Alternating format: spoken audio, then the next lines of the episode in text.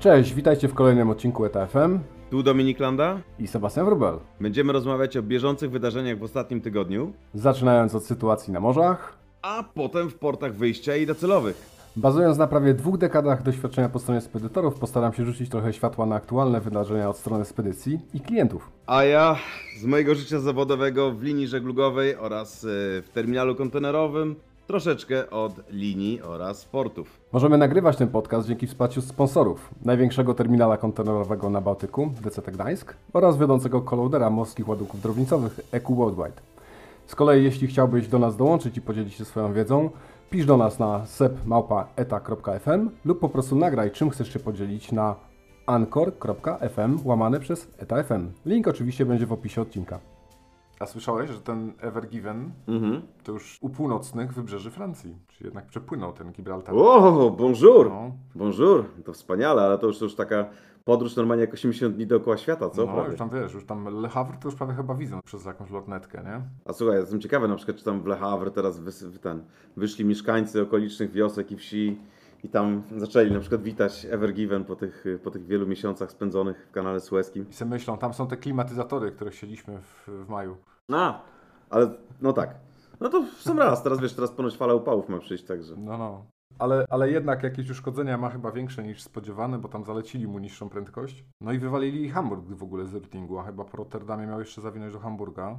I podobno, wiesz, z uwagi na potencjalne problemy z nawigacją.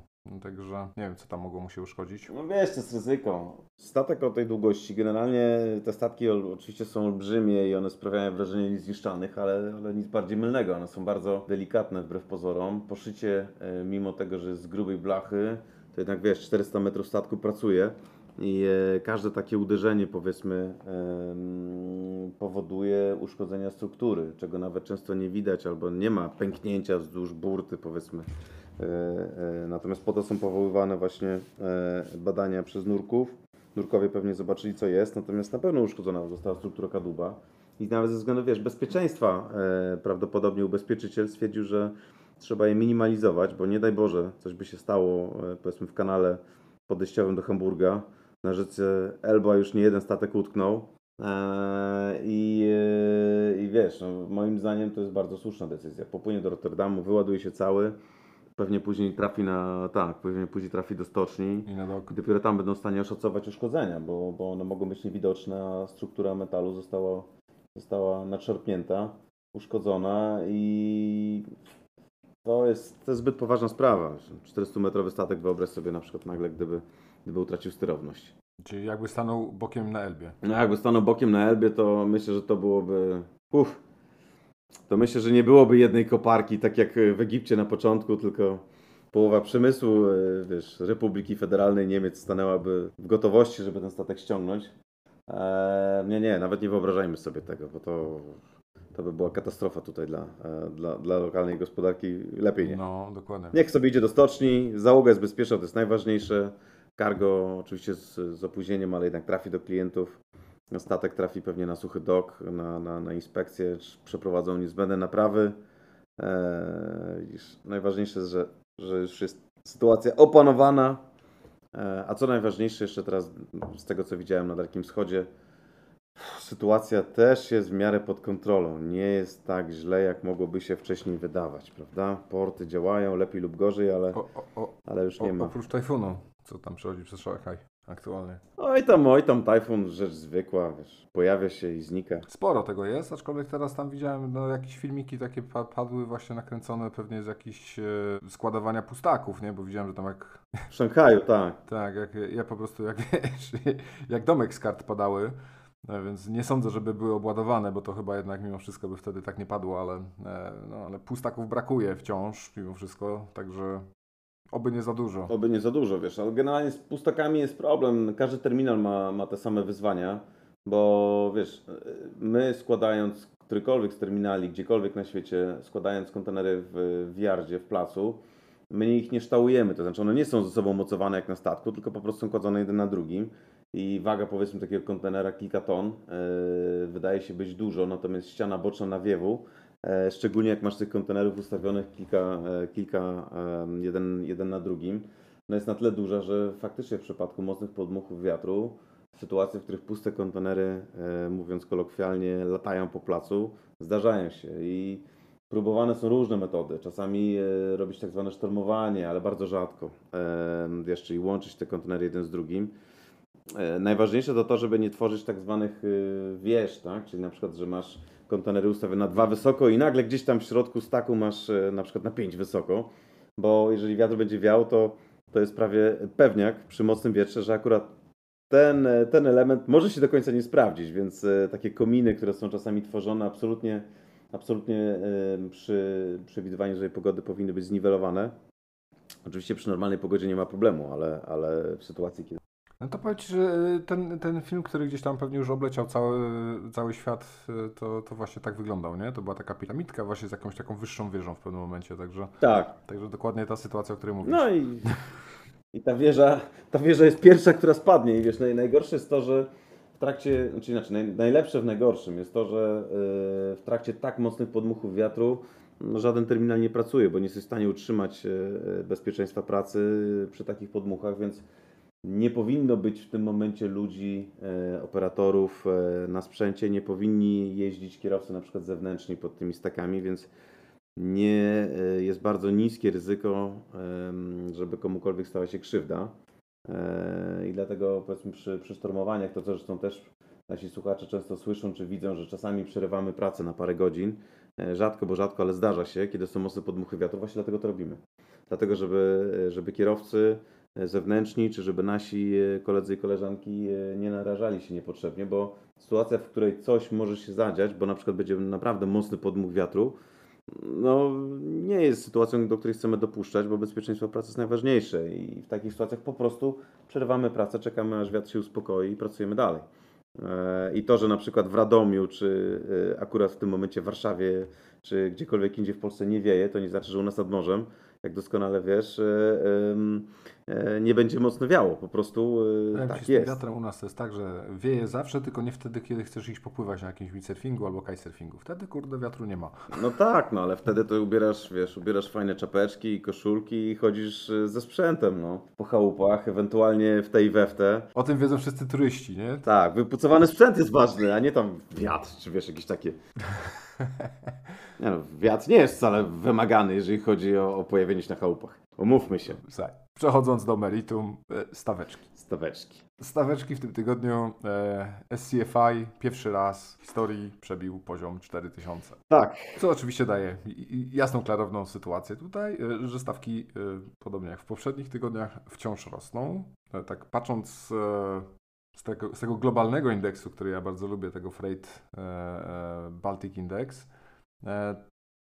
to 3% do góry, tak w, w całości świata, nie? Tu oczywiście mamy większe i mniejsze różnice na niektórych e, e. Na przykład e, w tym tygodniu to, co interesuje najbardziej naszych tutaj polskich e, importerów i eksporterów, czyli to, co się dzieje na Suezie i na tym e, trade'zie Far East westbound do Europy, to tutaj stabilnie zero praktycznie zmian, tam nawet 1% nie ma 0,15% do góry.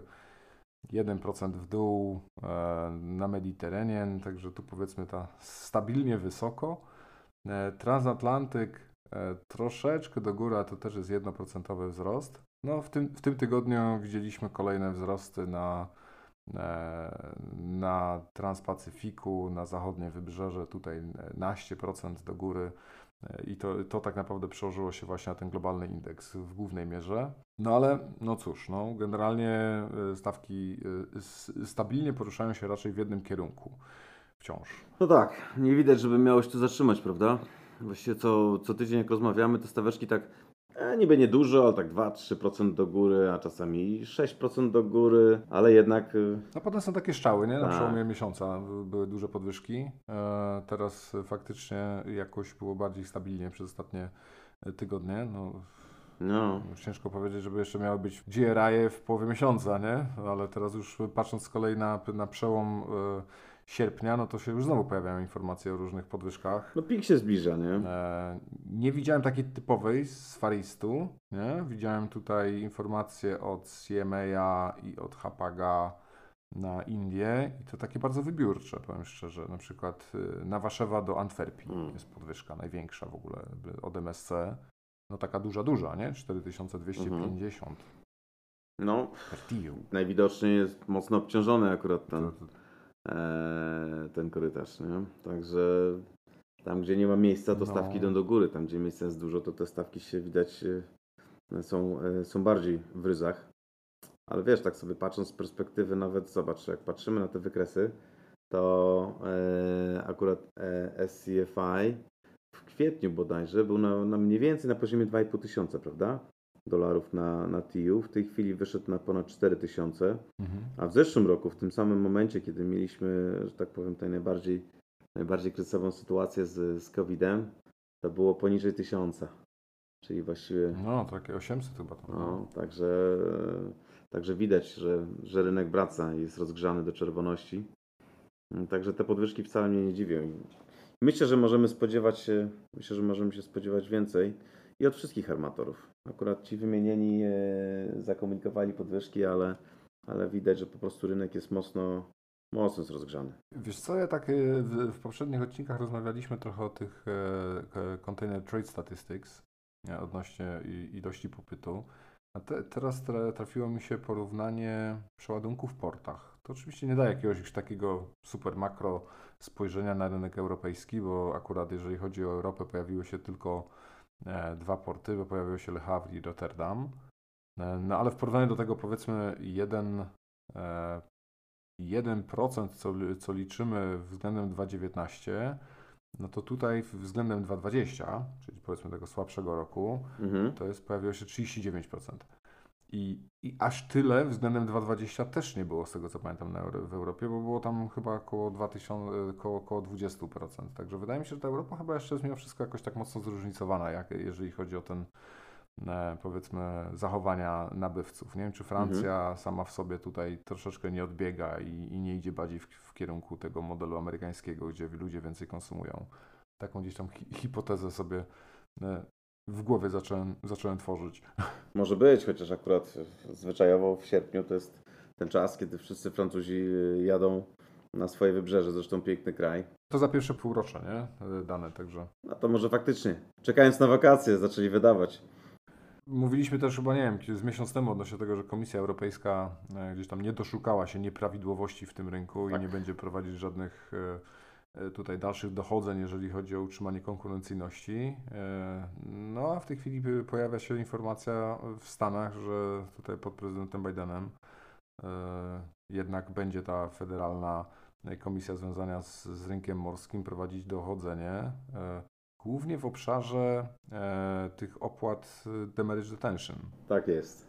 które gdzieś e, pojawiało się już informacje, no z dobrych kilka miesięcy, nie? że wzrosły dwukrotnie, a, a mówimy tu o wzrostach dwukrotnych stawki, gdzie kontenery z racji tych wszystkich kongestii i problemów e, w Stanach, jeżeli chodzi o wyjazd kontenerów na kolej, wyjazd e, na ramach, bo tam jest troszeczkę inaczej ten rynek skonstruowany, o czym też w Tak. którymś odcinku rozmawialiśmy, e, to koszty jednostkowe plus czas razy mm, kilka zapewne, to tak domyślam się, że dla amerykańskich firm to może nawet pomimo bardzo wysokich kosztów frachtu może być drugim frachtem e, do opłacenia ze spokojem. No, Tak, wiesz, i y, jest to frustrujące, no bo tak, powiedzmy, z perspektywy klienta, y, który ma umowę z, z armatorem, wiesz, spodziewasz się, że twój kontener będzie, dajmy na to, na początku lipca. Na początku lipca to on nie jest. E, Droga, jak też już rozmawialiśmy, wydłużyła się czasami ponad dwukrotnie mm, w stosunku do tej, która była, czy transit time. To raz. E, Dwa, e, frachty poszły do góry. Trzy, jak już e, kontener faktycznie jest na tym statku, nie może wejść do portu, bo, bo stoi, stoi na redzie. Jak już w końcu wejdzie do tego portu, to klient nie może go pobrać, bo jest kongestia w porcie i, i, i, i dostaje faktycznie opłaty za, za demurrage detention i często one są bardzo wysokie. Jak już mu się uda pobrać, tak jak mówisz na tej, na tej, na tej naczepie, to e, znowu czeka e, e, z rozładunkiem, zanim znowu wjedzie do portu i to wydłuża o kolejne dni, a właściwie mm, nie wiem jak w Stanach sytuacja wygląda, ale generalnie armatorzy mają pewne wolne dni, które dają na demurrage detention i, i tego się raczej trzymają. Jeżeli ta opłata jest wysoka i klient faktycznie, można powiedzieć, z uwagi na, na kongestię nie jest w stanie zwrócić w tym w okresie tego free time'u kontenerów, no to to są bardzo wysokie płaty, prawda? No Tam powiedzmy 10 dni opóźnienia będzie oznaczało, że płacisz, tak jak mówisz, może, może drugi fracht, może trochę mniej, ale jednak jest to bardzo duży pieniądz, którego raczej nikt nie bierze pod uwagę, prawda? No bo jeżeli budżetujesz, no bo w tej chwili to ciężko zabudżetować cokolwiek, ale jak kiedyś były robione budżety, to były one robione na fracht morski i powiedzmy gdzieś tam górką jeszcze jakieś dodatkowe opłaty, które ponosisz. No ale w tej chwili yy, raz, że frachty morskie poszły do góry, także nikt tego nie budżetował, szczególnie w zeszłym roku, kiedy były na niskim poziomie, prawda? E, to jeszcze w dodatku yy, masz dodatkowe opłaty, które czasami zrównują się wysokością i, i to jest problem. I, I klienci mówią, no dobrze, ale skoro ja nie mogę pobrać mojego kontenera, wy jesteście dwa razy, że tak powiem, znaczy jesteście opóźnieni e, w stosunku do, do tego, na co się mówiliśmy, e, to dlaczego ja mam ponosić jeszcze tego koszty? I z tym się zwrócili do FMC. FMC podjęło, tak jak mówisz tutaj, e, działanie zmierzające do wyjaśnienia sytuacji, ale ani Unia Europejska, czy Komisja Europejska, ani FMC, ani żadne inne, że tak powiem, tutaj ciało, które statutowo zajmuje się tego typu sprawami, nie zauważyłem, żeby wziął pod lupę frachty. Wszyscy uważają, że jest to normalna gra rynkowa. I o ile one były przez wiele lat bardzo niskie i jakby też armatorzy nie, nie, nie jakby też nie było postaw do tego, żeby, że są za niskie, no to teraz jak są bardzo wysokie i część shipperów się zaczyna denerwować, no to Unia mówi, no dobra, ale było nisko, teraz jest wysoko, nie ma subsydiowania linii żeglugowych, nie ma jakby jakiejś pomocy państwowej, więc, więc tak to wygląda. Więc jestem bardzo ciekawy, co wyjdzie z tego FMC, bo może to też będzie rozlewać się później na pozostałe, na pozostałe kraje, prawda? No bo jeżeli FMC stwierdzi, że te opłaty są za wysokie, to wtedy może będzie i podstawa do tego, żeby, żeby Komisja Europejska przyjrzała się tej sprawie pod kątem właśnie damage detention. Znaczy powiem Ci szczerze, że tak y, jak, jak logicznie o tym myślę, no, to wiesz, to wydaje mi się, że no, sama struktura tych opłat, w których jest po prostu opłata za dodatkowy dzień, czyli tak naprawdę za to, że jest wykorzystanie kontenera, no ale nie zapomnijmy, że, to, że te opłaty się tak naprawdę e, na trzy dzielą, nie? No bo to jest demurrage, detention i storage. No i powiedzmy, że demurrage, detention to jest to samo, tylko w innym ujęciu łańcucha, w zależności od tego, czy stoi na terminalu, czy gdzieś tam już jest w drodze. No, o, o tyle storage y, powinno y, tak naprawdę dawać tą dodatkową wartość, która wynika z tego, że jest więcej kontenerów na, na terminalu. Nie? I, i, I to jest opłata za dzień. No to, y, to w przypadku, gdy y, tych kontenerów jest dużo, y, to, to ciężko tak naprawdę znaleźć jakieś logiczne argumenty chyba, dlaczego ta opłata ma być wyższa, nie? A, a już szczególnie z perspektywy linii, gdzie jest y, demurrage detention, to- to jest opłata tak naprawdę do armatora, która pewnie tam się, wiesz, w zależności od tego, czy to jest pool kontenerów armatora, czy, czy jakiś leasing, to, to wiadomo, że gdzieś dalej też prze, e, przechodzi, no ale, te, ale tak czy inaczej, też dlaczego ona ma wzrosnąć, nie?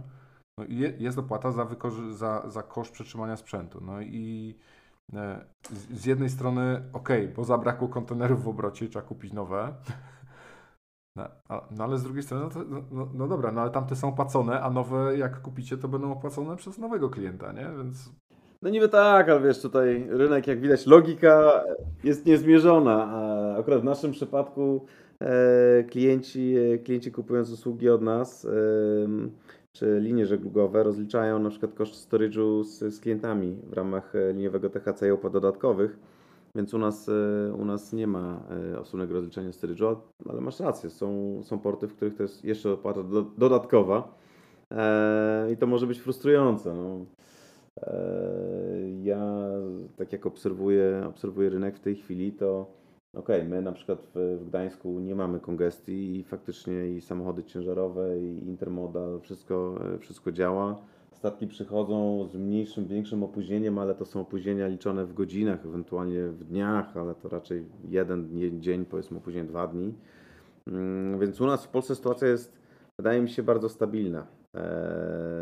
Oczywiście zawsze może być lepiej, oczywiście zawsze e, e, można, wiesz, można się doszukiwać tego, że albo są roboty infrastrukturalne e, w Polsce i, e, i sieć e, kolejowa jest w przebudowie, ale mimo to funkcjonuje to całkiem nieźle, moim zdaniem. Em, Szczególnie patrząc na, na, na te porty, na te porty mm, zagraniczne. Także U nas na szczęście klienci jedyne co w tej chwili zauważają to pewnie wysokie koszty frachtu, ale tutaj nie jesteśmy odosobnieni. No, no nie, no tak teraz też pojawiła się ta informacja właśnie o ilo- ilości blank sailingów, nie? W, w różnych serwisach. Fajne podsumowanie w Alpha Linerze. Tak.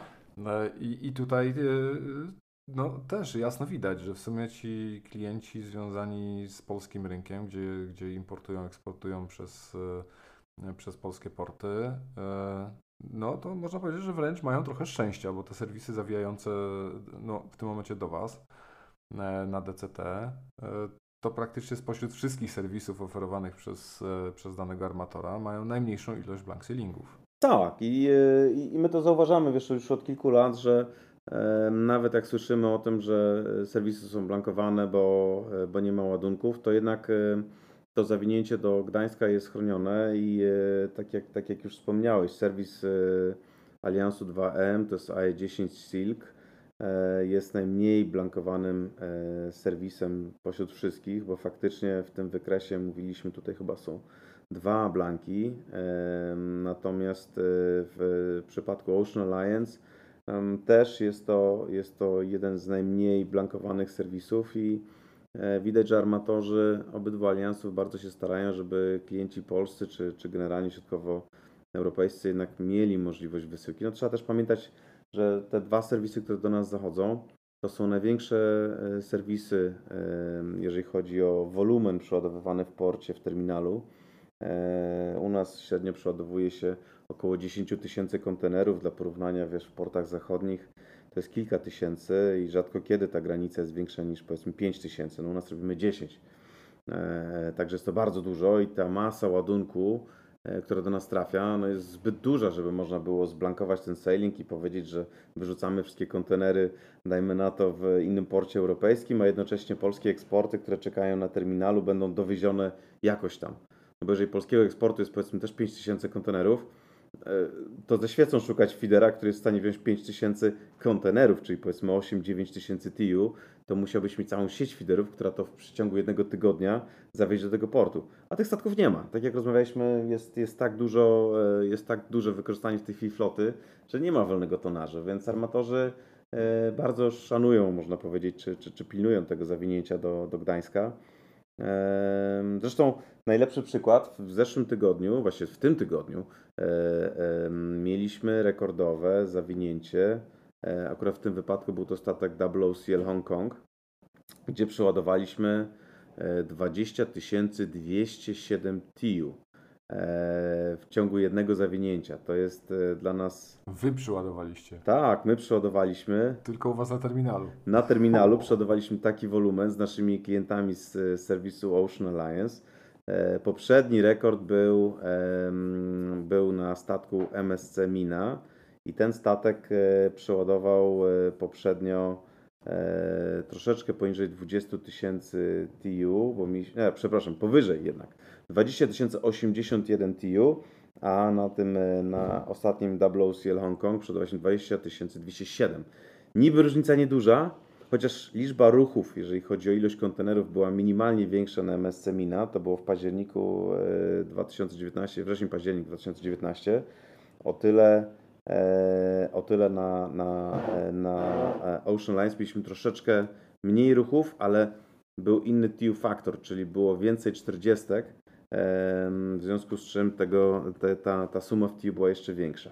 Także e, to tylko pokazuje, jak w tej chwili rynek jest rozgrzany, jak dużo jest wolumenu, jak dużo kontenerów trafia do Polski na obydwu serwisach i 2M i Ocean Alliance, ale też i, e, i dużo eksportów jest. To i, i, ile taka jednostka u Was stoi na terminalu? W jakim czasie to jest ta obsługa się odbywa? Co no my y, średnio mamy mm, produktywność, którą oferujemy generalnie jako DCT y, jest jedną z, z najwyższych w Europie. Mamy na terminalu T2, przy którym przyjmujemy te jednostki, 8 suwnic nabrzeżowych. Nasi koledzy i koleżanki robią fantastyczną robotę, także pozdrowienia dla naszego działu operacyjnego. E, robią fantastyczną robotę i faktycznie w przeciągu godziny można przyjmować średnio. E, oczywiście to jest, to jest produktywność, którą, e, którą osiągamy. Jesteśmy w stanie przeładować około 150 powiedzmy kontenerów. Czasem więcej, czasem mniej. E, także taki statek stoi u nas e, 2-3 dni em, kiedy dokonujemy takich, takich operacji. Dzięki czemu, e, e, wiesz, to się może wydawać, że to jest, to jest niska rata, natomiast ona jest i tak e, o kilkadziesiąt procent wyższa od tego, co osiągają inne terminale na zachodzie Europy. Dlatego, że w Gdańsku wychodzimy z założenia, że jesteśmy nowym terminalem. Jesteśmy od niedawna na mapie, na mapie terminali kontenerowych jako port i po prostu musimy wszystko robić lepiej e, i lepiej wydawać pieniądze, żeby być w stanie sprostać konkurencji e, w zachodniej Europie. I to zresztą wszyscy, ponad tysiąc osób, które pracuje na DCT, rozumiemy i, i robimy.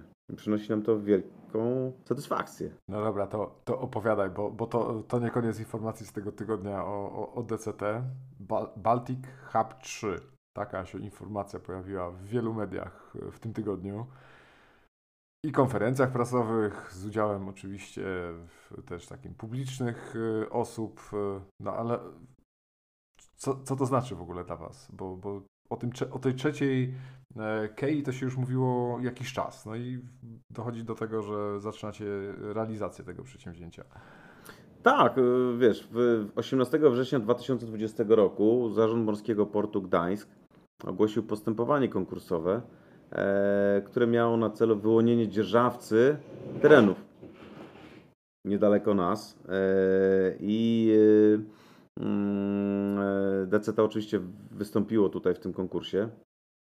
Wczoraj było ogłoszenie wyników, czyli 20. E, przepraszam, nawet nie wczoraj, 23 lipca zostało og- ogłoszenie wyników oficjalnie podane. Natomiast wczoraj była konferencja e, z udziałem pana, pana premiera. E, I e, w trakcie tej konferencji e, można było się troszeczkę więcej dowiedzieć na temat naszego planu. Otóż Baltic Hub 3 e, to jest nasze trzecie nabrzeże, które będziemy budować. Nabrzeże to będzie miało pojemność, em, czy też powiedzmy możliwości przeładunkowe roczne 1,5 miliona TU. Całość naszego terminala będzie wtedy osiągać 4,5 miliona TU rocznej przepustowości. Koszt inwestycji kolejne 450 milionów euro. E, Nabrzeże o długości ponad 700 metrów, głębokość 18 metrów. E, Dodatkowe place składowe oczywiście. E, No i nieustające inwestycje w dalsze nasze możliwości przeładunkowe. Mówimy tutaj zarówno o drodze, jak i kolei. Także kolejny wielki projekt przed nami.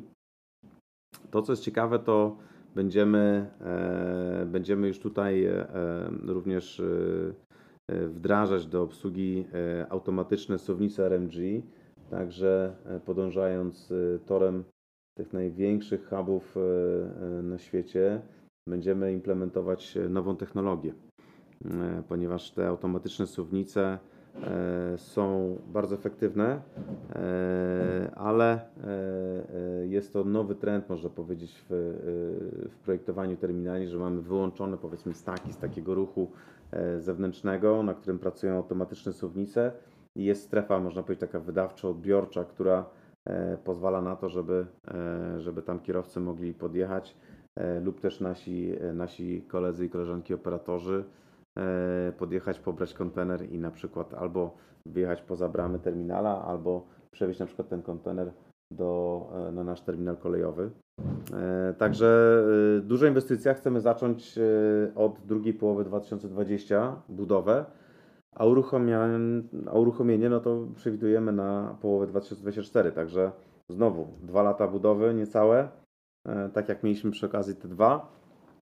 I, i że tak powiem, kolejny, kolejny kamień milowy, który osiągamy, bo poprzednio budowaliśmy te dwa, które było e, oddane do użytku w październiku 2016 roku. E, Projektowane było e, na bazie jeszcze nieistniejących statków, bo faktycznie e, te dwa zostało wybudowane w oparciu o mm, dokumentację, e, o e, manewrowość e, i generalnie o specyfikację jednostek e, e, w tym czasie Merska Triple bo były to największe planowane jednostki, które, e, które mogłyby w przyszłości zawijać do Gdańska. Oczywiście tej pewności nie mieliśmy, ale chcieliśmy być gotowi na to, co, e, na to, co armatorzy, nasi klienci e, będą wypuszczać na rynek. Dzięki temu terminal został dokładnie przystosowany do obsługi tych statków, które dzisiaj przychodzą i z serwisu 2M i z Ocean Alliance. E, No i tutaj też nie jest inaczej. My już budujemy ten terminal pod kątem statków, których jeszcze nie ma, e, bo wysięg Suwnic e, będzie, będzie planowany na 26. E, Dzisiaj nie ma statków o takiej szerokości. Także patrzymy w przyszłość, bo inwestycje wiesz, infrastrukturalne, kiedy wydaje się 2 miliardy złotych, ciężko później powiedzieć po dwóch latach, że potrzebujemy większych suwnic albo mocniejszego nabrzeża.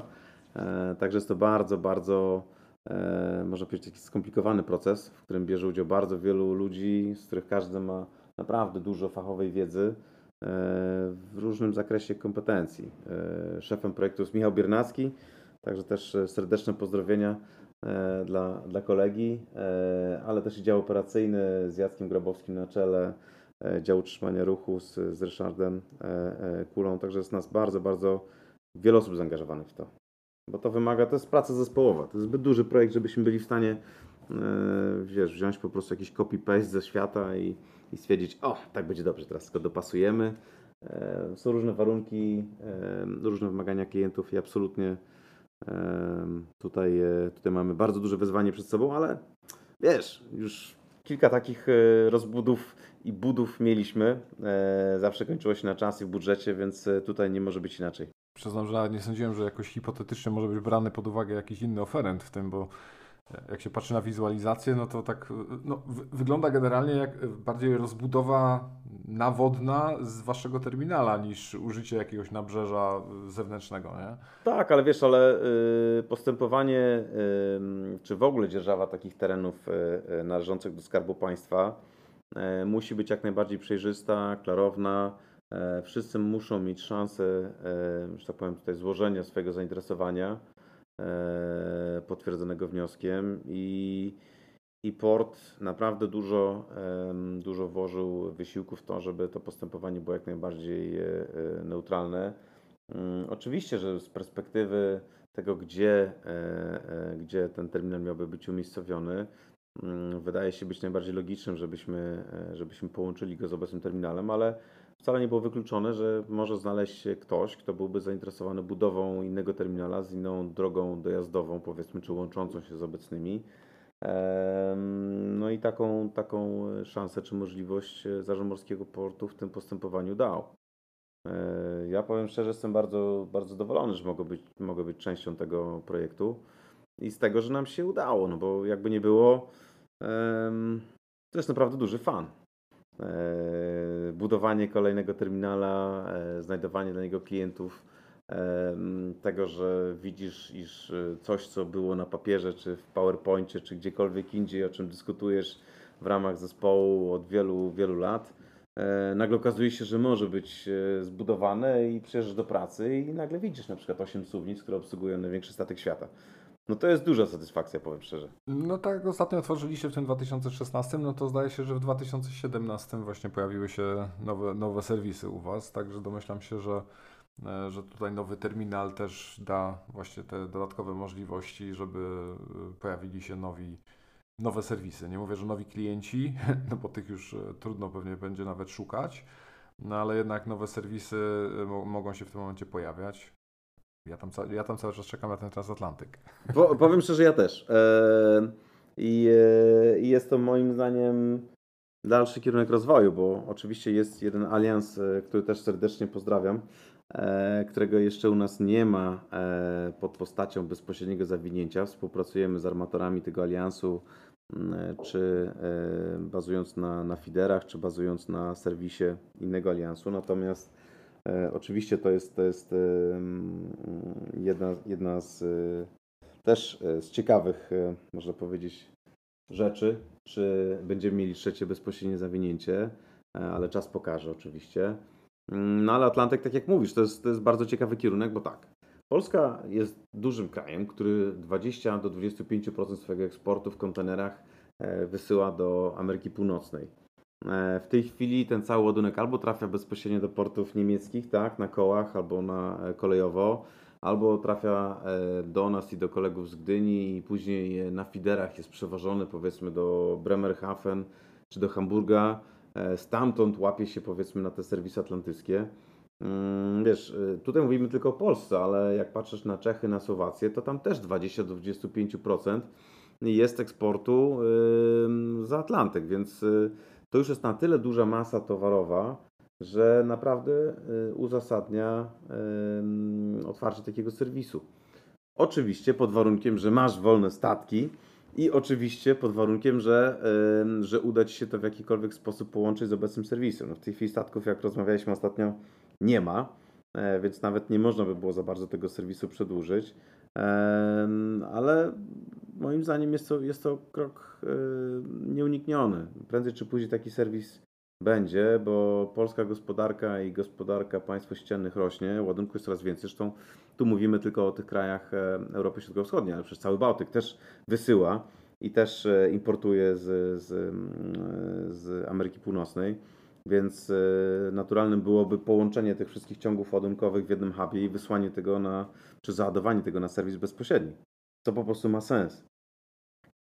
E, I wydaje mi się, że ten moment, e, ten moment powoli, powoli się do nas zbliża. Jak mówimy o, o, o transatlantyku i aliansie, którego u Was nie ma, no to właśnie udało im się zamknąć y, AL1 na transatlantyku, który był planowany na zamknięcie w kwietniu i, i dosyć duże opóźnienie w tej materii, bo dopiero na 4 sierpnia jest planowane faktycznie e, zamknięcie tego, e, tego serwisu.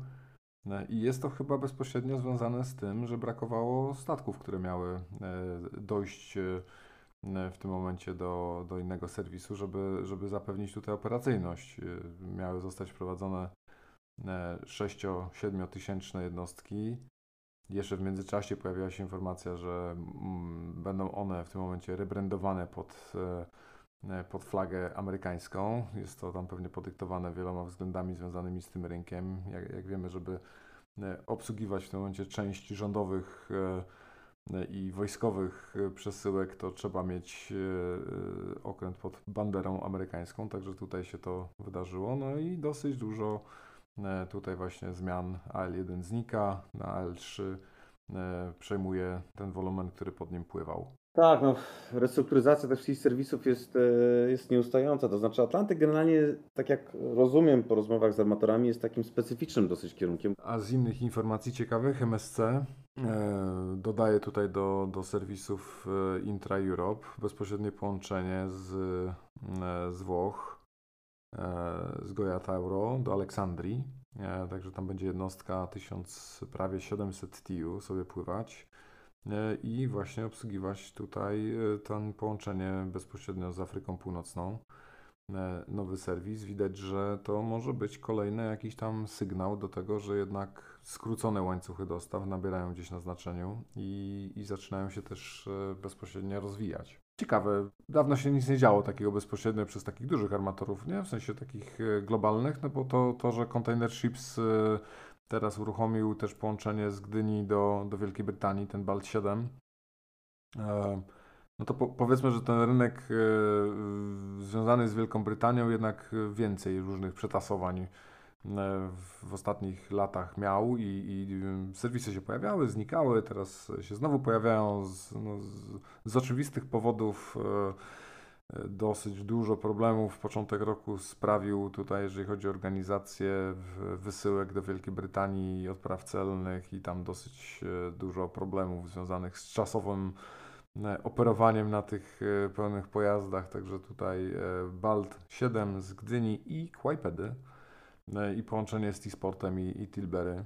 E, Także e, ciekawe połączenie. Na, na rozmowę z Container Shipem e, e, ca, cały czas czekamy. Myślę, że się odbędzie niebawem i będziemy mieli szansę tutaj bardziej szczegółowo sobie porozmawiać odnośnie tego, jakie to ma zalety, jakie to ma e, potencjalne ograniczenia e, dla klientów, ale, ale patrząc z perspektywy tego, co się dzieje we frakcie drogowym, to, to, to na pewno jest to bardzo ciekawa alternatywa. O, o ile nie jeszcze w ogóle wi- wiodący sposób tak naprawdę operowania właśnie w tym handlu z Wielką Brytanią. No tak. E, Wydaje mi się, że przyzwyczajeni jesteśmy do tego, że faktycznie pojawiają się roszady e, u operatorów short sea, nie? Ale duzi armatorzy, mówię tutaj o głębokowodnych, no to, to rzadko kiedy coś takiego jest i to tylko pokazuje, że cały czas jest szukanie nowych połączeń. Tak jak mówisz, może jest to związane też z, z przeniesieniem części potoków ładunkowych. Mm, No jest to na pewno rzecz, którą warto obserwować, bo yy, jest to o tyle zastanawiające, że faktycznie skoro armatorzy nie mają za dużo floty i za bardzo nie chcą ryzykować tego, e, co się obecnie dzieje, na czym zarabiają pieniądze, to jednak pojawiają się nowe połączenia, które generalnie wymagają jakiegoś tam wysiłku i wymagają nowego marketingu i jakby rozpoczęcia sprzedaży, no bo to nie jest tak, że armator mówi no to dzisiaj pojadę albo popłynę sobie tam, w związku z czym od dzisiaj moi, e, moi współpracownicy mają to tak sprzedawać, tylko to jest proces, nie? No bo trzeba uzgodnić wszystko z portami, z terminalami, e, klientów, także to jest kilka miesięcy przygotowań, zanim coś takiego się pojawi. Mm, No chyba, że sytuacja krytyczna, na przykład kongestia w porcie i jakby tutaj nie ma o czym dyskutować, po prostu statek nie wejdzie i kontenery też do niego nie wjadą, więc y, to jest zupełnie inna inszość, ale, ale tutaj, no super. Znaczy ja uważam, że wszystkie nowe rzeczy są dobre. Wiesz co, nigdy nie byłem po tej stronie, ale tak patrząc nawet z perspektywy, wiesz, operatorów logistycznych e, odpalających własne konsole LCL-owe. Mhm. Nie, tak. Częściowo można porównać. Proces, no dobra, trochę mniej skomplikowany z perspektywy pewnie umów z portami i tak dalej, no ale trzeba mieć magazyny dekonsolidacyjne, które nie, nie, nie wszyscy w, w danej chwili mają albo mogą nie Mhm. wystarczyć. Mimo wszystko trzeba zbudować jakiś wolumen na tą e, konkretną konsolę, no bo ona jest taka w sumie już podobna w tym momencie do wypłynąć statków, w sensie musi wychodzić co tydzień, żeby jednak klienci na to w ogóle e, spojrzeli przychylnym okiem.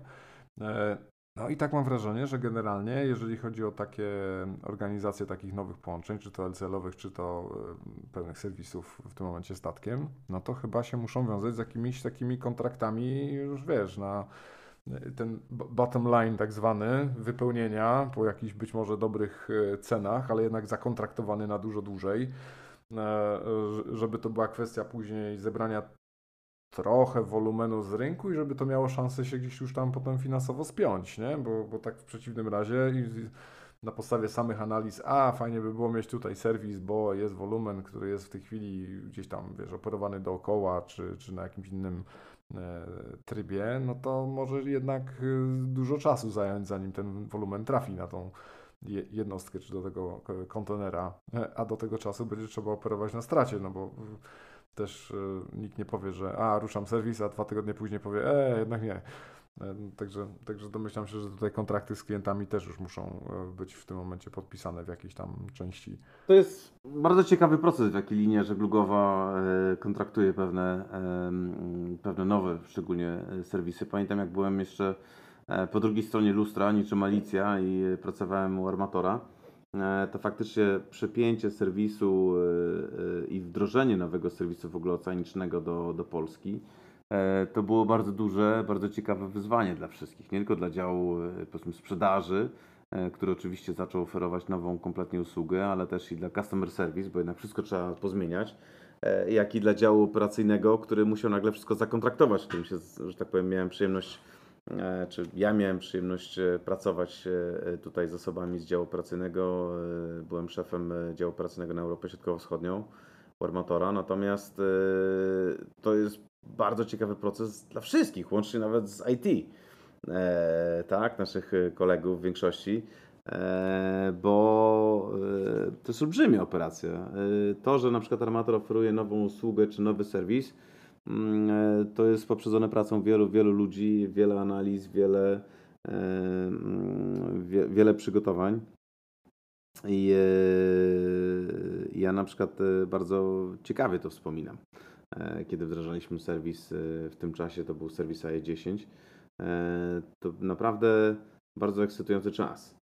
Pełen wyzwań, ale też taki, można powiedzieć, trochę niepewności, no bo jednak jak się produkt przyjmie na rynku, czy będzie się sprzedawał, jak, jak sobie damy radę operacyjnie. Wszystko wyszło bardzo dobrze, ale znowu, to jest wysiłek wielu ludzi, dużo roboty.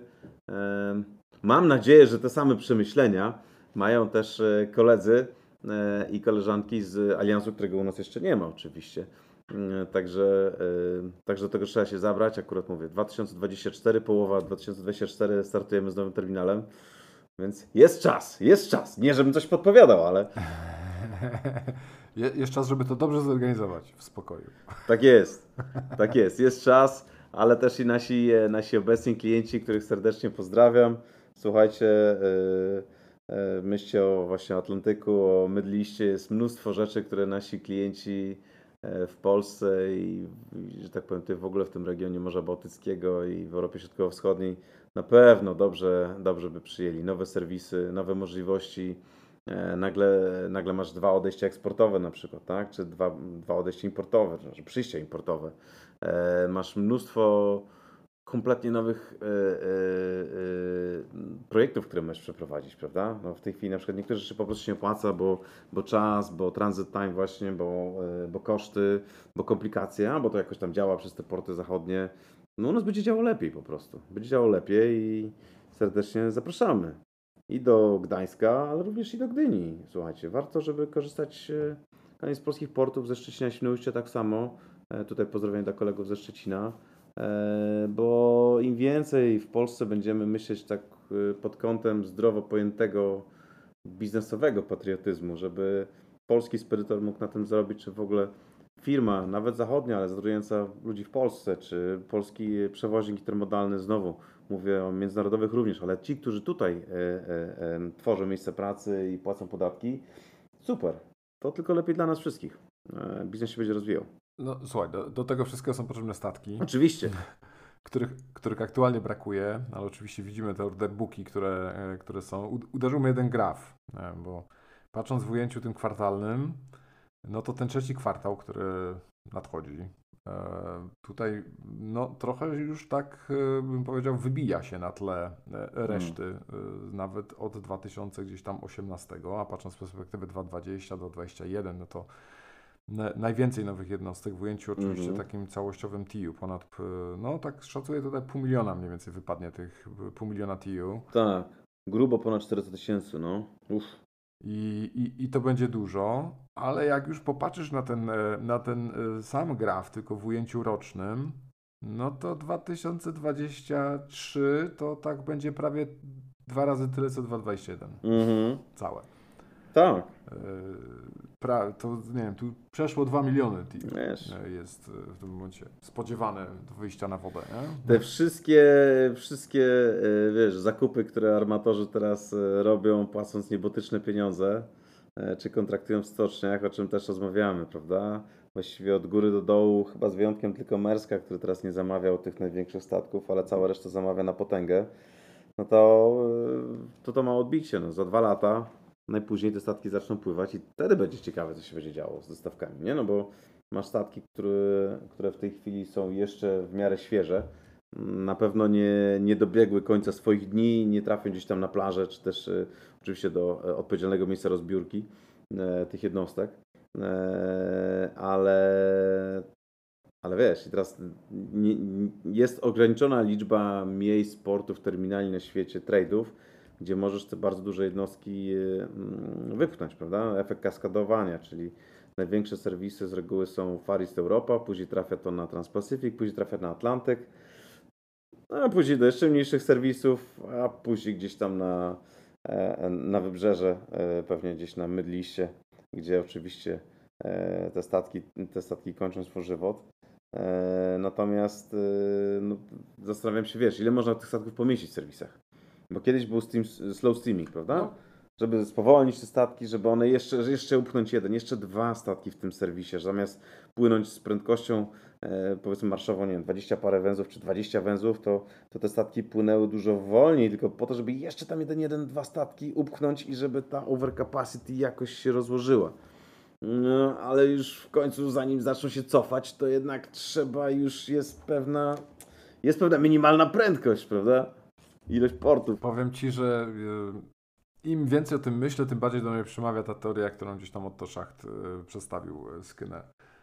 Że, że i, i, i- to ma szansę się oczywiście ziścić pod warunkiem, że egzekucja po stronie armatorów będzie dobra, a z tym wiemy, że w historii bywało różnie, że jak zaczęło brakować wolumenu, to to zaczęła się bardzo e, ostra wojna o wolumen, wojna cenowa, nie? W sensie Tak. co chwilę po prostu każdy dał mniej, żeby jednak ten wolumen do siebie pozyskać. I, ale tutaj te, te, te długoterminowe kontrakty w tej chwili podpisywane na dużo wyższych cenach, właśnie dające jakąś bazę e, w tym momencie na, na statku, mogą to moim zdaniem e, zmienić dynamikę tego i może im się uda w tym momencie faktycznie utrzymać gdzieś te ceny, pewnie nie na tym poziomie co dzisiaj, nie? No bo to, to, to są już takie no absurdalne wręcz wartości, aczkolwiek też y, straty w całym łańcuchu są duże, nie? aktualnie, y, jeżeli chodzi o koszty związane z operowaniem w takim przeciążonym systemie, Mhm. więc y, myślę, że pewnie utrzymanie tych, tych, tych stawek na dużo niższym poziomie w stosunku do dzisiaj, ale mimo wszystko dużo wyżej niż to, co było wcześniej, to jest tutaj cel, który, który ma jakąś tam szansę zostać e, osiągniętym. No ale powiem Ci, że e, pa, patrząc z kolei na, na gdzieś tam na e, ilości tych statków, to najwięcej zamówione ma w tej chwili MSC. Co jakoś nie dziwi. W ostatnim roku tak to się utrzymywało, tendencja. Si. E, 48 jednostek. Ale słuchaj, tam z tymi. Ciekawi mnie ta wartość 51, w której nie jest jeszcze do niej nikt dopisany, nie? A no tak całościowo to 51 w sumie, jakby to wziął jeden armator, to jest największym zamówieniem. Hmm. No, Oczywiście tak się pewnie nie wydarzy, bo wiemy, że tutaj część, część jest zima, część też gdzieś tam e, domniemuje, że MSC, ale e, to pewnie tak nie będzie miało miejsca. No ale dzi- dziwnie pusto tutaj na tym wykresie przy Mersku, a wiemy, że, że ma zamówione jednostki, więc w sumie nie wiem na ile, te, co tutaj zostało do końca policzone. To są wiesz co, tylko VLCS, także to są Very Large Container e, Ships. A, Tak, są tylko te, które mają, wiesz, gruba powyżej kilkunastu tysięcy, także ponieważ Mers tych jednostek nie zamówił, Merskich nie zamawiał, dokładnie. tak, to tutaj nie widać żadnego, e, żadnego wzrostu. Inaczej, sam nie zamówił. Czyli to są to 13 plus pewnie, nie? Bo jakoś tak te klasy się przyjmuje. Mhm. Sam nie zamówił, ale tak jak mówisz, te unassigned, e, które e, pokazują, że armatorzy faktyczni, czyli ci, którzy są właścicielami statków i później je czarterują je na przykład do, do MSC czy do innych operatorów, em, no nie wiadomo gdzie one trafią. Może się okazać, że jeszcze, jeszcze Biała Gwiazda mm, tutaj gdzieś się pojawi. Mm, Niewykluczone. No, Nie, nie wiem, czy mają, bo tutaj już dużo tych różnych teorii snuliśmy, chyba dwa, przy dwa odcinki temu odnośnie właśnie że, że oczekiwań na, zmian te, na zmiany technologii. Mm, Ciężko wyczuć. Eee, trudno będzie im chyba już tak utrzymać pozycję lidera, tak bym to ujął. Nawet jeżeli duża część z tego byłaby e, dla nich, to, to patrząc na to, ile MSC ma zamówione, a tu już przechodzi, kurczę, prawie milion. Nie no, może cały milion nie, ale no Wiesz, około miliona. Wszystko zależy od tego, e, jaki jest Twój cel. Czy Twoim celem jest bycie największym, czy bycie najbardziej zyskownym? I czy patrzysz z perspektywy, e, jaką strategię przyjmujesz? Czy patrzysz z perspektywy takiej, że chcesz się skupić na core biznesie i przewozić kontenery z punktu A do punktu B na morzu? Czy mm, usługi, które oferujesz, mają być usługami kompleksowymi? Maersk najwidoczniej poszedł w tą stronę operatora czy integratora usług logistycznych i, e, i wchodzi tutaj w konkurencję e, ze spedytorami. Mówimy tutaj o tym, że oferowane są bezpośrednie serwisy i, e, i dowozowo-odwozowe i obsługa celna i cała reszta. Zresztą to, to, już, to już od dawna. I jeżeli strategia jest taka, żeby rozwijać właśnie ten sektor, biorąc pod uwagę, że za dwa lata, jak przed chwilą powiedzieliśmy, tych statków będzie na rynku bardzo dużo i biorąc pod uwagę historię e, wieloletnią armatorów o tym, czy e, co się dzieje, kiedy tego tonażu jest dużo, albo kiedy jest e, gwałtowny spadek popytu, no to jeszcze chyba nie było sytuacji, w której udałoby się utrzymać bardzo wysokie stawki frachtowe. Zawsze te stawki frachtowe nurkowały wtedy i armatorzy, będąc pod presją swoich udziałowców, mm, starali się wypełnić statki. No, tak jak mówiliśmy w jednym z odcinków, jeżeli e, przyjmowało się do niedawna, że wykorzystanie statku, które przynosi pieniądze, to jest 95%, to jest nieporównywalne do jakiegokolwiek innego wykorzystania e, w biznesie, żeby dopiero zacząć wejść na break-even, tak? czy po prostu, żeby pokryć swoje koszty. A zarabiasz na 5%, no to z całym szacunkiem, ale to nie jest normalna kalkulacja, prawda? Eee, No, ale jeżeli tych statków będzie tak dużo, no to po raz kolejny będziemy mieli pewnie e, wyścig, e, wyścig po ładunek. No. I wyścig po ładunek skończy na tym, że jedyną rzeczą, jaką jesteś w stanie zaoferować jest albo niższa stawka, albo kompleksowa obsługa, w której e, dodatkowo inne rzeczy możesz zaoferować klientowi. No, no powiem, powiem Ci, że jak patrzysz na tych e, wi- wiodących armatorów, to Maersk w tej chwili jest e, w sumie jedynym, który ma w miarę stabilne capacity i to w miarę stabilne od 2018 roku, nie? czyli ostatnie 3 lata. To się Mhm. dużo, dużo się tu nie różni, gdzie większość armatorów e, no, w różnym tempie, ale jednak e, rosła. Nie? No, niektórzy mają takie wzrosty jak Hyundai, tam rzędu 40% w ostatnim roku, e, inni jakieś tam Tak. 10%, ale raczej rosła. I właściwie Maersk jest, e, e, no, ciężko tu oceniać e, Łana, bo taki ten wykres jest dosyć e, nieklarowny. Tu by trzeba wyty- wytyczyć jakąś linię trendu, żeby zobaczyć, czy faktycznie ona jest spadkowa, czy, e, czy, czy, czy gdzieś tam stabilna.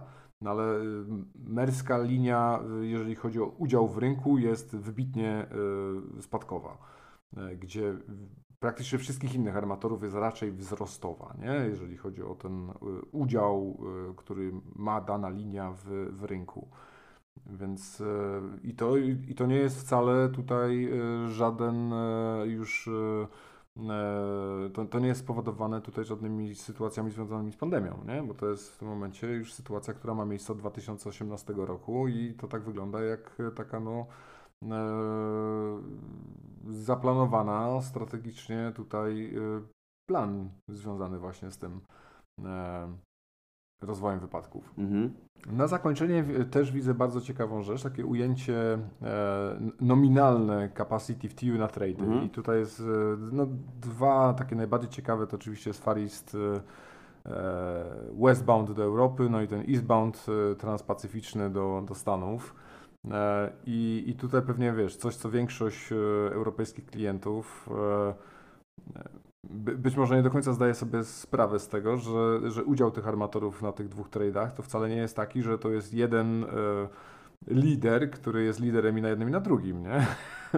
Mhm. tak wiesz, póki, póki nie zaczynasz operować na Transpacyfiku, no to to jest taka w sumie informacja, która nie do końca Cię interesuje. No tak. Ale widać, że, że jeżeli chodzi o ten import do Europy, no to jest praktycznie dwóch liderów e, Mhm. w tym samym aliansie, czyli e, 2M, e, gdzie MSC już ma w, tych, w tym momencie większy udział od, od Merska.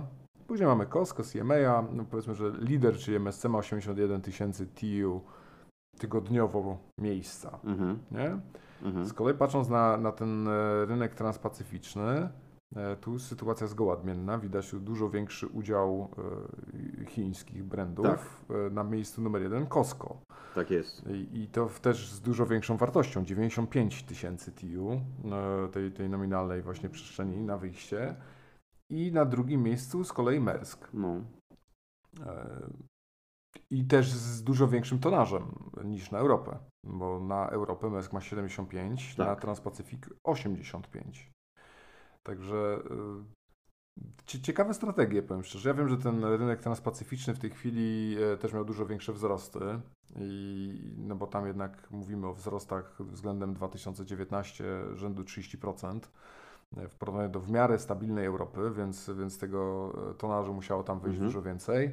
No ale, ale, ale te różnice jednak są bardzo klarowne, jeżeli o to chodzi. Co ciekawe, na trzecim miejscu Far East North America jest CMA Group, prawda? Tam masz 77,5 tysiąca. Tak jest, też europejska firma. Eee, także tak, jest europejska firma, natomiast to jest, to jest tak jak mówisz, jest, e, pojawia się ONI na czwartym miejscu, e, MSC dopiero na piątym miejscu, także mm, tutaj jest e, przetasowanie, chyba tylko Evergreen jest mniej więcej na tym samym poziomie, bo jest na piątym, piątym szóstym miejscu i tu i tu.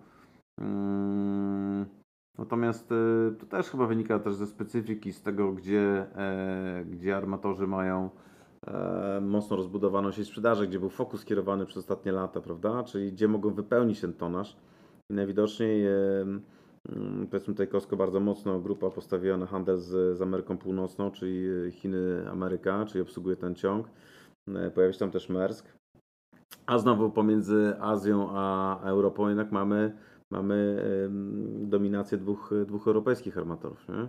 Zresztą to widać też na 2M, które ma największą capacity chyba w tej chwili, z tego co pamiętam, na właśnie Far East Europa, drugi jest Ocean Alliance, a na Pacyfiku już jest Ocean Alliance większy. Powiem, powiem Ci, że mnie zdziwiły jeszcze dwie wartości. E, Hapaga, e, który ma m- mniejsze capacity na Transpacific od OneHi'a, który jeszcze do zeszłego roku był typowo takim intra-Asia w ogóle operatorem i na Transpacific w ogóle wyszedł mocniej w tym roku. E, I druga rzecz, która też e, pewnie często sobie nie zdajemy sprawy, ZIM, nie? Który, który na Transpacyfiku e, w tym momencie jest i mocniejszy od Hapaga i od OneHi'a. No a na Europę to, to ta kreska jest tak krótka, że nawet nie pozwala napisać, ile tego jest. Mhm. No tak. E, hmm. Także Tak to, e, tak to bywa, to się wszystko zmienia, więc wiesz, pewnie przy następnych za parę miesięcy, jak będziemy o tym dyskutować, znowu zobaczymy jakieś zmiany. Może nie w rozłożeniu armatorów, ale pewnie tutaj patrzę na przykład sobie, że Far East Europa, różnica między 2M a Ocean e, jest e, dosłownie 2000 TU tygodniowo. I e, od razu poprawiam się, Ocean ma o 2000 TU więcej niż 2M. E, także, mm, także tutaj e, automatyczną zrobiłem autokorektę. mhm. E, natomiast już różnica przecież całości pomiędzy, e, pomiędzy Ocean a 2M na, e, na Pacyfiku jest potężna, bo jest 226 tysięcy, prawda? Czyli jest dużo większa capacity e, z Ocean e, versus 148 tysięcy na 2M versus 150 tysięcy na The Alliance. Także Mhm. Ciekawe są te przetasowania, ale nie byłoby to możliwe, gdyby nie alianse, nie połączenie tych mas ładunkowych Tak i, i jest. tonaży, nie? Tak z ciekawostek jeszcze takich z rynku, e, Evergreen zamówił 6000 referów, e, żeby tu wzmocnić swoją w tym momencie mm, zasoby, jeżeli chodzi o operowanie e, w ładunk- w ła- w ładunkach chłodzonych. A tak z ciekawostek patrząc, to mnie zaciekawiło to, jak się zmieniła w ogóle efektywność tutaj organizacji tego frachtu. No, Ktoś się doliczył, że w tej chwili jest potrzebne 65 maili, żeby zabukować, że- żeby dopiąć jeden booking. 65. Także ja pamiętam ze swoich czasów operacyjnych, że na, na tak powiedzmy dobrze e, działający e, proces, to tak wystarczyło z 5. Hmm. Teraz Cóż, 60. znak czasów. Dramat. Znak czasów. Operacyjny dramat y, pod tym względem. Mm. No ale na, na, na koniec y, jeszcze za chwilę e, porozmawiam z Kasią Moszczyńską e, z właśnie One, ONE, Ocean Network Express, jakbyśmy je nazywali, tak, e, e, tak będzie, o, o biegu e, na terminalu, który będzie organizowany ten 15 sierpnia, także zapraszam do tej rozmowy. A my, dzięki Dominik, e, chyba na dzisiaj skończymy. Dzięki wielkie. Dziękuję również wszystkim. Udanego tygodnia. To dzisiaj mamy z nami jeszcze w odcinku Kasię Moszczyńską z Ocean Network Express. Potocznie zwany One, ONE, różne nazewnictwa. Wiadomo, mówimy o jednym z głównych armatorów e, oceanicznych i który jest w Polsce organizatorem e, biegu o wdzięcznej nazwie One Terminal Run. E, Także cześć Kasiu. Cześć, cześć, witam wszystkich słuchaczy. Kasiu, na początek, mnie bardzo ciekawi, skąd pojawiła się, skąd pojawił się ten pomysł organizacji takiego biegu? Bo bieg, e, no mega ciekawy, ja nie słyszałem nigdy wcześniej o czymś podobnym, żeby właśnie po terminalu kontenerowym, w tym momencie GCT w Gdyni, można było biegać. E, Także bardzo ciekawa sceneria, ale jaka jest geneza tego, tego pomysłu? Nie słyszałeś, bo jest to pierwszy bieg na terminalu kontenerowym w Polsce, ale też chyba i na świecie nie słyszałam o takiej inicjatywie. Pomysł biegu powstał przez e, naszego dyrektora firmy One, Wojciecha Łądkowskiego, który lubi biegać i nawet mu się to trochę udaje. A że w Gdyni jest mało wydarzeń, w których mamy okazję spotkać ludzi z branży, poprzez ten bieg chcieliśmy zrobić wspólne wydarzenie branżowe, no i zarazem zarazić ludzi do sportu. No tak, no wtedy, zw- zwłaszcza ten rok e, obecny ubiegły, to raczej nie obfituje zbytnio w, w wydarzenia, także można powiedzieć, że wręcz w zastępstwie tych głównych e, branżowych wydarzeń, które co roku mają miejsce, można brać pod uwagę Wasz bieg. 15 sierpnia na terminalu GCT. Jaki jest przebieg e, tego wydarzenia? Co, co zamierzacie tam zorganizować? Przede wszystkim powiem, że bieg organizowany jest przez e, firmę Ocean Network Express wraz z gdyńskim terminalem kontenerowym e, GCT Hutchinson Ports oraz przy wsparciu organizatora technicznego firmy North Event, ale również dzięki naszym sponsorom z branży transportowej. Sponsor generalny biegu Zarząd Morskiego Portu Gdynia, sponsorzy główni Speedway Freight Services, Polagent, Unii Logistics Gdynia oraz wspierający Lokonie Intermodal, Morska Agencja Gdynia oraz Eco Worldwide. Więc tak jak powiedziałaś, impreza odbędzie się 15 sierpnia. Start na jedną milę morską odbędzie się o godzinie 18, a na 5 km o godzinie 19. Całość imprezy powinna zamknąć się do godziny 21-22, ponieważ my musimy wznowić e, prace operacyjne e, terminalu gdyńskiego. Uczestniczy zmierzył się z dystansem e, pomiędzy kontenerami wybrzeża terminalowego GCT w Gdyni. Start odbędzie się poza bramą terminala. Przed bramą GCT zorganizowana będzie strefa kibica, gdzie będziemy mogli posłuchać krótkiego koncertu, coś zjeść, wypić, wspierać naszych biegaczy oraz wziąć udział w licytacji na rzecz hospicjum, ponieważ cały bieg jest organizowany charytatywnie i cały dochód zostanie przekazany na hospicjum Bursztynowa Przystań w Gdyni. Warto wziąć udział, pozostało jeszcze kilka wolnych miejsc na bieg, więc zachęcamy do zapisów, bo to wspaniała okazja, żeby zobaczyć terminal od środka. A przy okazji powiem, że nasz pakiet startowy jest pełen sportowych gadżetów od sponsorów. Kasiu, gdzie, gdzie, y, gdzie uczestnicy mogą się zapisać jeszcze na to wydarzenie? Bo rozumiem, jeżeli chodzi o bieganie, to trzeba kupić w tym momencie bilet lub y, wygrać jeden z, jeden z biletów y, u nas w podcaście, o czym za chwilę. E, A oprócz tego e, rozumiem, że uczestnicy wystarczy, że przyjdą, czy również się gdzieś muszą zapisać? Je, je, jeżeli nie, to tylko gdzie ci uczestnicy biegający e, powinni doko- dokonać takiego zapisu za, i zakupu biletu. Przede wszystkim zachęcam do polubienia naszej strony facebookowej One Terminal Run. Tam znajdziecie wszystkie informacje, ale też aktualizacje na temat biegu. A zapisy możemy mm, dokonać poprzez e, zalogowanie się na stronie elektronicznezapisy.pl i tam nasza impreza jest w dniu 15 sierpnia, więc możecie ją odnaleźć na liście wszystkich biegów organizowanych przez firmę Nordivent. Dzięki Waszej uprzejmości mamy też e, do rozlosowania jeden e, pakiet startowy e, w naszym podcaście. I tutaj osoba, która będzie miała przyjemność wziąć udział w tym wydarzeniu właśnie z użyciem tego pakietu, wpierw musi wykazać się troszeczkę wiedzą branżową. I tutaj pytanie konkursowe brzmi, jakiego koloru są kontenery firmy Ocean Network Express?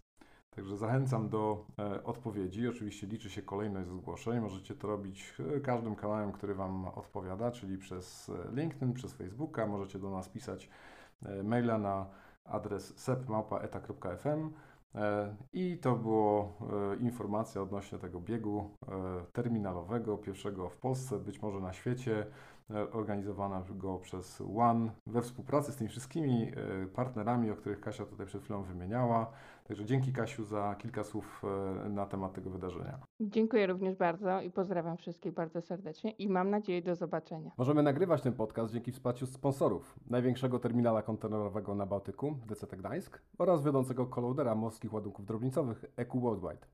Z kolei jeśli chciałbyś do nas dołączyć i podzielić się swoją wiedzą, pisz do nas na sepmałpa.eta.fm lub po prostu nagraj czym chcesz się podzielić na anchor.fm łamane przez eta.fm. Link oczywiście będzie w opisie odcinka.